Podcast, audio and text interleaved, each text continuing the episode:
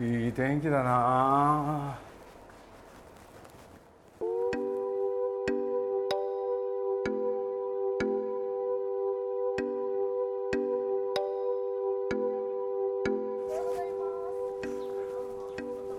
とんでもないです。遠い遠いところまで。ありがとうございます。学生の頃とかは活動範囲ですあそうなるんですね4月25日木曜、晴れ。東小金井にあるスタジオジブリに大きなひまわりの花束を抱えユーミンこと松任谷由実さんが初来訪しました。気持ちがいいですね。気持ちいいですねやっぱり、はい、武蔵野のそうなんですよ。風が吹いております。夕方になると雲が面白いんですよね。今回飛行機が飛ぶんで、ええ、雲の絵をいっぱい描いてるんですよ。夕方になるとね、ロケハンだっつってここにみんな来てね 宮崎の命令一家、ね、一度としてね同じ形ないですもんね。まず試写室で宮崎駿監督最新作「風立ちぬ」の主題歌「飛行機雲」をフィーチャーしたおよそ4分にわたる予告編を鑑賞したユーミンは一言。素晴らしい今回の映画の歌ってね要するに主題歌はなしだっていうふうにね宮崎が言っててそれでまあまあ、今予告編見ていただいてねお分かりかどうかファンタジーを得意な宮崎がね、まあ、簡単に言うとすごい少ない、うん、そういう時にね、あの宮崎が言ってたのはよくあの歌なんかね、ない方がいいんだっつって、要するにリアルな話なんだから。これでまあ僕もねもう主題歌はなしと決めてたんですけどね、今だからお話しすると、ところが、まあ、あの魔女のね、あのトークショーがあるってことになって。それで車の中でね、はい、あの例の40周年のあれをねこうやって聞いてて、夜中にたった一人で聞いて、聞きながらね、僕の中でこの映画とそれが結びついた、うん、これでねどうしようかなって実は思うわけですよ、まあ実はそれを聞いた翌日ですよね、それで僕ね、まあ、毎朝宮さんがね僕のところよく来るんですよ、それで宮さんに恐る恐るね「いやユーミンの飛行機雲ってありますよね」と、これでおもむろに iPad を開いて、で「ちょっとこれ聞いてみませんか?」って言って、そしたら彼がね「なんだこれ俺の映画の最後じゃん」本当に？それ僕が最初ね「これいいですよね」って言ったらもうその場でね、これ主題歌じゃん運命的です。で思い余って、うん、あの場でお願いを申し上げたと。あまあ今年もそうなんですけれどその11月まで一応40周年、ということであのベストが出たんですがそこにタイミングが合ってなかったら、うん、飛行機雲が届いていたかどうかも分かりませんから、うん、いや恐ろしいですね偶然は。そうですね。あの恐ろしいと思います。何かが起こりそうな感じがします もまあラブソング、まあ、日本の恋とユーミンとっていう中では「飛行機雲」って純粋なラブソングだけでもない曲なんですけど、やっぱり最後にこう入れられたっていう、えー、すごくでもラブソングですね、ね、紛れもなく、溶接してしまう誰かに対してっていう。ね、はい。溶接って言葉似合いますよね。あの映画自体が溶接ですよね、ね、はい。貧乏で苦難、はい、生きづらい苦難の多い時代でっていう。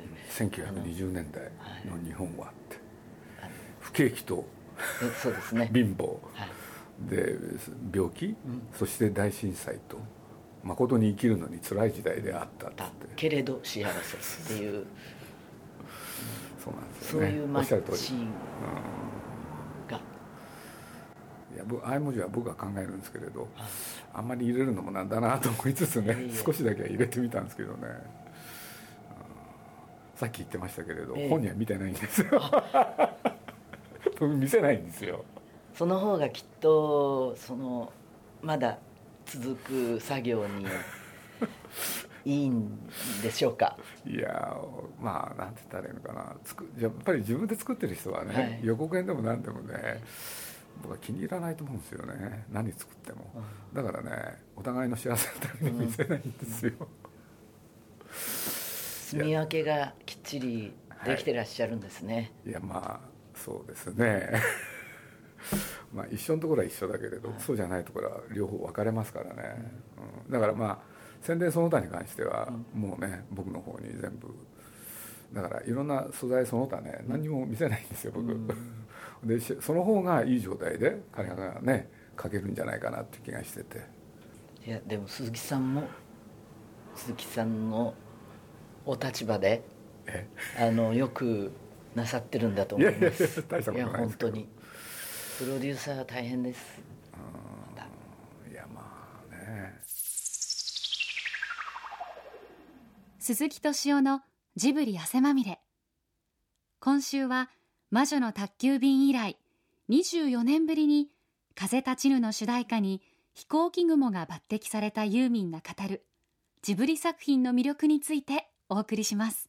そうかジブリ作品は浮かんだり飛んだりしてるんだと思ったんですけれど 本当に。ええだって「魔女の宅急便」もそうなんですよ。まさにそうですし今回もま「さにラピュタ」もね「紅の歌」もなんですけれど、あの確かに飛び方があの今回ご用命いただいて、はい。魔女の宅急便と近い飛び方かもしれないような気がしました、えどういうあのなんか速度とか浮かび方とかがあのグライダーのような、先ほどもちょっと出てきたじゃないですかまっすぐに飛んだり止まって浮いてたりっていうよりも翻るような。風に乗ってるような。なるほどね。えいや僕あれね、まあ、今回の映画の中でさっきの予告編もねえはい。僕はあのな何でしたっけ紙飛行機？えええあれはねえはい。あの歌を聴いてて思いついたそんですよ。うなんですね。私もそこもリンクしてるなとすごく紙飛行機だからあれ全編あれがやってるわけじゃないんだけれどそういうとこわーっと選んでみたんですよね、それからなんかね汽車が走っていく、ね、なんか旅っていう。ああ1枚目のアルバムは本当に今おっしゃったようなああの世界観がありますね。うん。それも偶然だと思いますいやまあちょっとプロデューサー発言するとね あれなんですよ。なんて言ったらいいかな。あの昔の人はね、はい。そんな高い建物ってなかったでしょ。うん。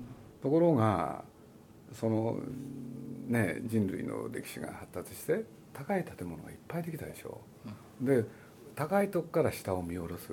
それはできる、ところができないのがね、飛ぶことでしょ、だからそれがモチーフになって歌が作られたり映画が作られる、なんかすごくわかるような気がするんですよね、だってみんな経験してんだもん、それこそ江戸時代なんかねそんな経験なかなかできないんだもん。高いところがなかったことによって、うん、それは思いますけどね。だから宮崎駿なんかはまさにそれをねまさに絵にしたっていうのか。だからまあお客さんがねいろんなことあるかもしれないけれどそういうものを好きだっていうのは分かりますけどね「天空の城ラピュタ」っていうのを作った時のね、はい。彼の詩っていうのがあるんですけどね普通ね地上にいて何ていうのかな空を飛びたいって皆さん詩を書かれるんですけれど彼の書いた詩ってね、最初から飛んでるんですよね、そこから見えるものを書いてたんでねあこの人って面白い人だなって感じましたけどね、うん。あの地平線とかね上から見てるんですよね、神の目みたいですね。ね。それもすごいぜひ聞いてみたかったんですけどユーミンさんがそのジブリ作品の中で特に好きなものとか自分がこう好きなキャラクターとかってナウシカです。イメージ合ってますね。あそうですか。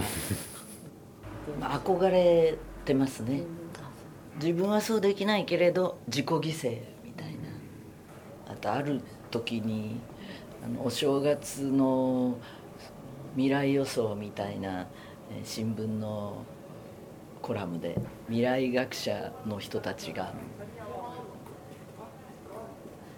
どうなるかっていうことを話しているのを読んだんですけれどあ本当にそうだなって思ったのは地下都市になっていくんじゃないかうん将来、で環境を大きなドームでコントロールして地上はパブリックな施設があり、でもそのいくつかのドームが地下で連結するような。で居住空間はどんどん下に行くんじゃないかっていう、なんかそれはそれで面白いんじゃないないかなっていう、あのジブリ作品にも通じるような、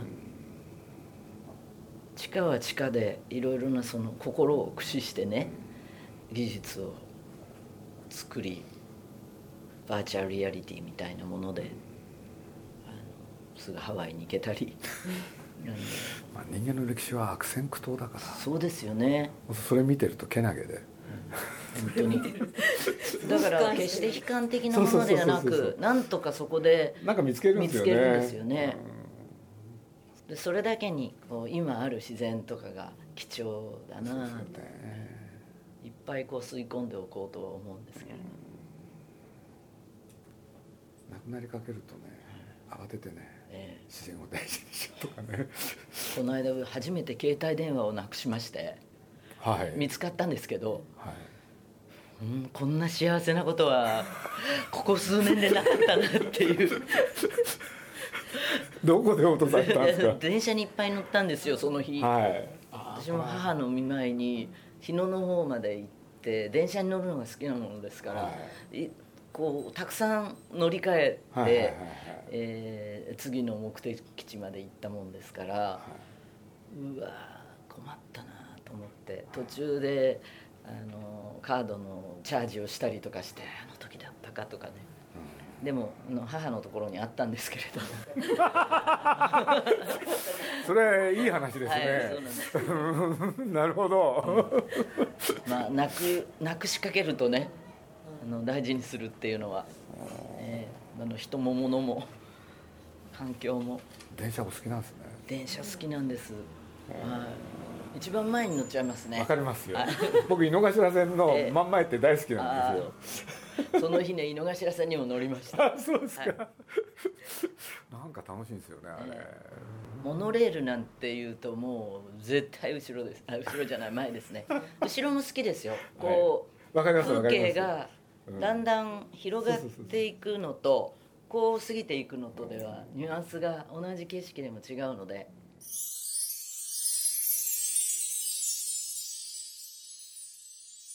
ジブリ作品はすごく風が吹いてますよね。そのそうですね改めて「魔女の宅急便」とか見てそういうエフェクトがすごい描かれてるなと思いました、あの本当ね風が吹くと当然スカートが揺れるじゃないですか、はいはい。もうそうバカな話なんですけどね、はい。みんな僕ら手で描かなきゃいけないじゃないですか、あはい。そうするとスカートが風に揺れるって描くの大変なんですよ。ああそう思います。でも、え。ところが魔女の時にね、はい。宮崎駿がね、要するにその贅沢をやってみようかと、俺でね風の強い日を選んではね、二人でね、よくね吉祥寺の街を歩いて女の子のスカートがどうやって揺れてるかっていうのをね。いやだからまあね勘違いされるかもしれないけれど、それがあの映画にね、ええあるねなんか豊かさを与えてるなっていう本当にそう思います、うん。最初こう夏草がはいはい。キラキラしながら、うん。あれも全部揺れてたりしてね。ねすごいですよね。この女の子あれ女性が描いたんですけどね、もうそういうものをよく見てる人で、だからあれ描くのにすごい時間かかってるんですよね。だからそこがねすごく日本的いい意味でそうですね、はい。ディズニーが実写で一度撮って「シンデレラ」とか、その役者さんにやってますね。そのトレースするようなそういうなんていうのかな唯物的な感じと違うんですね。あの分かりやすい例で言っちゃうと例えば「隣のトトロ」って線が少ないじゃないですか、はい、ね、ところがああやって動いてると、お腹を押したらへっこみそうでしょ、はいこれ描けるアニメーターってほとんどいないんですよ、うん。で実は宮崎駿っていうのはそういう才能、あうん、だからある種の官能性っていうのか。あ、それが素敵なんだ。そうなんですよね、だからねあんな単純な線でそんなことを表現できるっていうのはやっぱり才能ですよね、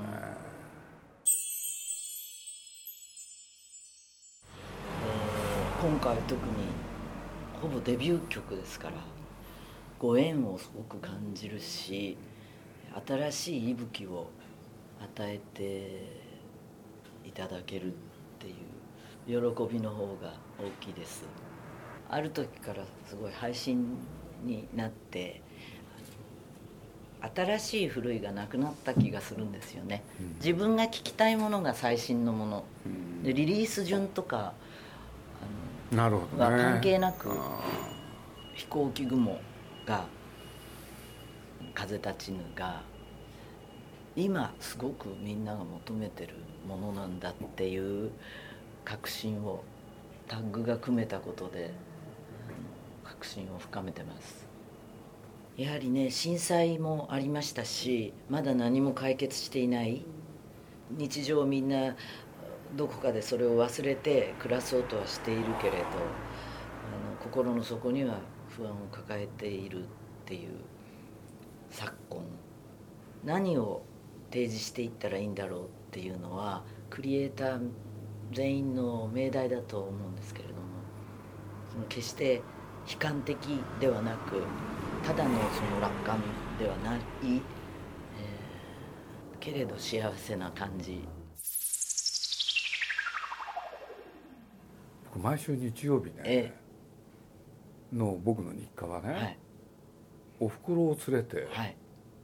お寺か神社か教会はで行ってるんですよ。これあ、でも目に見えなくてもそ感じるものがありますよね。うもう丸この10年間ぐらいね、はい。だから東京中のいろんなあそのお寺だの神社なの。もう本当にいろんなとこ行きましたけどね。私も野川。はいをずっと世田谷の方からはいはいはい。自転車で走ってはい深大寺まで行く時があります。いい季節になると。あそうなんですか、若干あの上り坂の一般道がありますけれどずっと川沿いに。僕野川大好きなんです私も野川大好きなんです。野川公園。はね西洋のはい。公園みたいで、あうんうん。あそこはいいっすよね、そうですね川もね、えいわゆる護岸っていうのはしてなくてはいはい。もう昔の川ですよね。あのちょっとした中州があの細い野原のようになっていて、えーっと菜の花が咲く時とか本当に綺麗ですね、自転車で？えー自転車で、すごいですね、まあでもそんなに大した距離ではないです。洋画からそんなんですか、はい。うんえーっとね行きが1時間ぐらいで帰りが50分ぐらいですかね。あの上り坂ですから緩やかな。学校が三鷹台といそうあたりでよね。あのなかなかイギリスっぽいような建て方で、いい環境でした。そうですよね、はい。なんかあの理科の時間に課外授業みたいなのですと千賀とか、あの玉川上水とか、あの深大寺うん。植物園に行ったりとかもしましたね。ね。はい、この辺りはだからこの武蔵野の面影がある環境はなんかすごい懐かしい気がします。いやーそこらこ辺の風とか雲の感じも雑木林から生まれてますね。す。敏感なんですね、その大体言葉を僕トークショーの時にも思ったけれどそうですか。必ず一個一個選ばれるじゃないですか、うんうん。間を空けて。はい。特徴ですよね。そうかもしれないですね。なんか記憶したいんですよね。あー。あー自分の体。に、ええ。ソムリエのように。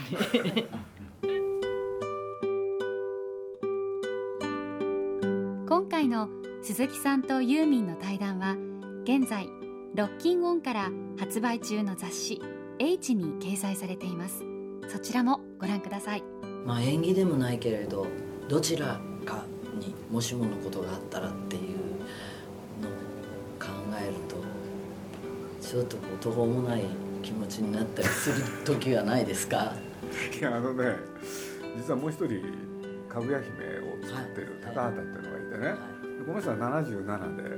で宮崎は72で。僕が今今度65なんですけどね、その宮崎はもうしょっちゅう行ってるんですよ。一番長生きするのはね高畑勲だとで俺のも鈴木さんのも調子を呼ぶのは高橋さんだっつってね。だからなんだかんだでやっぱり3人でやってきたんですね、うん、だから宮崎って本当面白い人でねいくらなんかねある日突然僕の部屋にやってきてね。なんか息せ切ってるからどうしたんだろうと思ったらね鈴木さんって言うから高橋さんとね俺と鈴木さん3人がなぜうまくいくか答えが分かったっつって何言い出すかと思ったらねお互いがお互いを尊敬してないって言うんですよ。これ重要重要な要素だっつってね。そういうことを自分で見つけるとね言いたくてたまんなくて僕が何やってようがねもうでもチャンス組みたいな関係でいらっしゃるのかもしれませんね。だまあ一種トリオですね。そんなところで頑張ってます。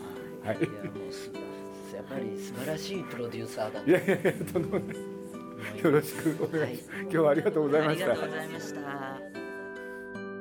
スタジオジブリ宮崎駿監督最新作風立ちぬは7月20日から全国ロードショーです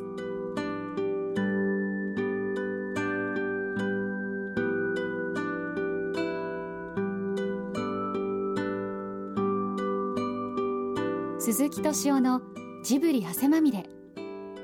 この番組はウォルト・ディズニー・スタジオ・ジャパン。町のホットステーションローソン。アサヒ飲料。日清製粉グループ。立ち止まらない保険 MS&AD 三井住友海上。au の提供でお送りしました。